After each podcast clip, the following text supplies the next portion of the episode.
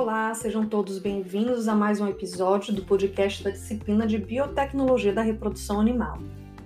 E o nosso tema de hoje será clonagem nos equinos.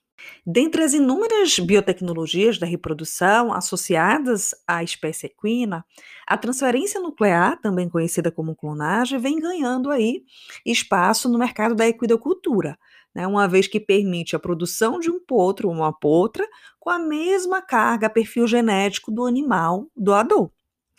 As potenciais utilizações dessa técnica incluem a preservação da genética de animais, tanto em caso de garanhões campeões ou éguas consagradas pelos seus descendentes, né? E de um outro modo também de alguns animais que não seriam capazes de se reproduzir, animais que foram castrados, e que se deseja a reprodução através de seus clones. No Brasil, o primeiro relato de sucesso com a transferência nuclear em equinos foi em 2012, com o nascimento do turbantinho, um clone de um dos principais ancestrais da raça mangalaga paulista, o turbante JO. O turbante original, ele foi o maior garanhão manga-larga do século passado. Entrou inclusive para o livro dos recordes, né, lá o Guinness Book, como o maior reprodutor e que teve aí 1.678 filhos registrados. E era de propriedade de um dos precursores, referências na criação da raça no Brasil, né, o senhor José Oswaldo Junqueira. O cavalo morreu em 1998.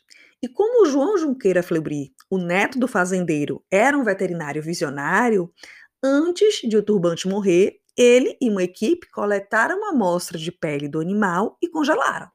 Ele acreditava que um dia a ciência pudesse criar um novo turbante. 14 anos depois, a ciência torna realidade o sonho lá do proprietário, fazendeiro e seu neto. A técnica foi desenvolvida pelo laboratório In Vitro, que fica em Mojimirim, em São Paulo. E a médica veterinária Perla Fleury, que liderou a produção do clone, também é sócia dessa empresa de clonagem. O marido dela era o jovem lá, João Fleury, veterinário, que sonhava com a clonagem. Infelizmente, ele e o avô morreram antes da técnica ser aplicada, mas a Perla acompanhou de perto o nascimento lá do animal. O turbante que nasceu no dia 10 de setembro de 2012 é uma cópia idêntica do turbante que nasceu em 1969. E aí, sobre a clonagem equina desenvolvida no Brasil, eu trouxe hoje algumas das principais dúvidas, questionamentos, eu digo curiosidades, né, para falar um pouco para vocês. Primeiro de tudo, que tipo de material pode ser utilizado e como deve ser enviado ao laboratório? Atualmente, os clones equinos têm sido realizados a partir de células embrionárias, células de medula, células de gordura e células somáticas de pele, né? Que seriam aí os fibroblastos. A empresa in vitro que realiza a clonagem de equinos no Brasil, ela trabalha com amostras de pele. E, inclusive, ela disponibiliza um kit de coleta da biópsia, né? Que vai desde um produto, esponja para limpeza, asepsia, né? Do local, equipamentos específicos para retirada, além do tubo, né? E meio ideal para armazenamento da amostra e envio. No equino, essa amostra é normalmente coletada lá no terço médio do bordo superior do pescoço. E a orientação é para que essas amostras sejam enviadas refrigeradas, entre 15 a 20 graus e nunca congeladas. A partir da chegada dessa amostra, depois de mais ou menos 15 dias no laboratório, já se tem uma resposta de um possível crescimento celular, ou seja, se essa biópsia se tornou uma linha celular que seja possível utilizar para clonagem. A partir do momento que existe esse cultivo celular pronto e até então elegível para clonagem, aí se tem dois caminhos. Ou parte direto para clonagem, ou acaba criopreservando né, esse material em nitrogênio líquido por tempo indeterminado, até que o proprietário se interesse para fazer o clone, tá? E qual seria o custo desse processo? Para realizar o cultivo e armazenamento, o laboratório in vitro cobra em torno de R$ 2.500 e, em seguida, o proprietário ele pode guardar as células na própria fazenda, no botijão né, de nitrogênio, agora sob sua responsabilidade, ou armazenar lá na in vitro mesmo, com um custo né, anual de meio salário mínimo. Um meio que também pode ser enviado seria o boto êmbrio, né, um meio holding, Mas se não tiver, pode também enviar né, em solução fisiológica ou ringue lactato. E qual seria o tempo limite para coleta né, e envio desse material? O ideal é que a coleta seja o mais rápido possível, em um tempo máximo aí de 6 a 8 horas. Isso no caso de óbito, né, do animal.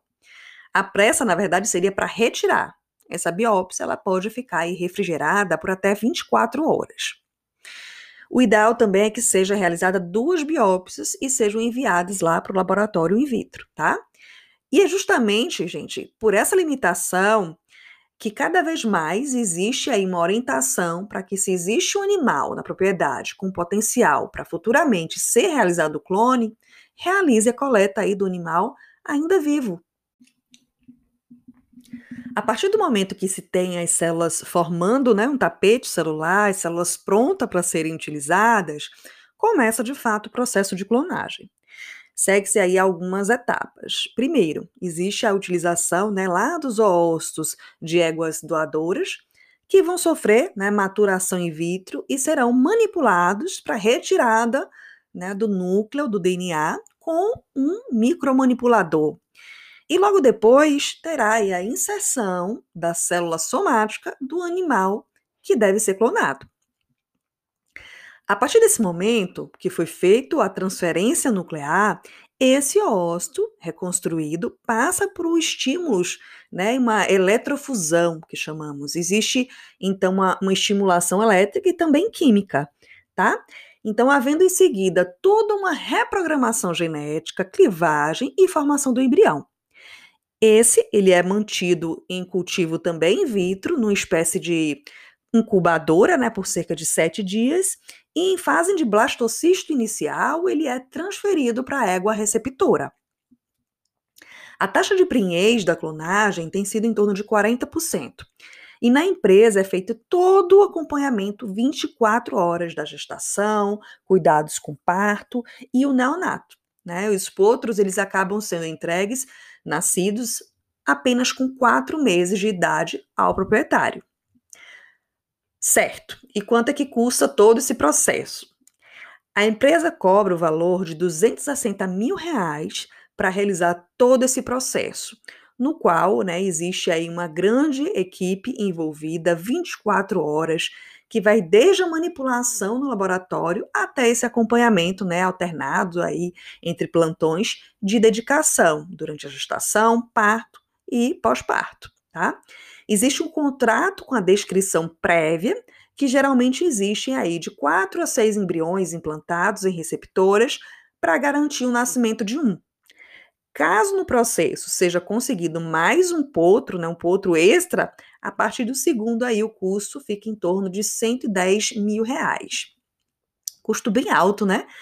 Mas segundo o laboratório existe aí facilidade e pagamento pode ser parcelado, né, dividido em várias parcelas. Bom, pessoal, finalizamos aqui nosso último podcast da disciplina. A intenção foi trazer um pouco, né, de dúvida, curiosidade desse mundo da clonagem equina para vocês. Espero que tenham gostado. Bons estudos!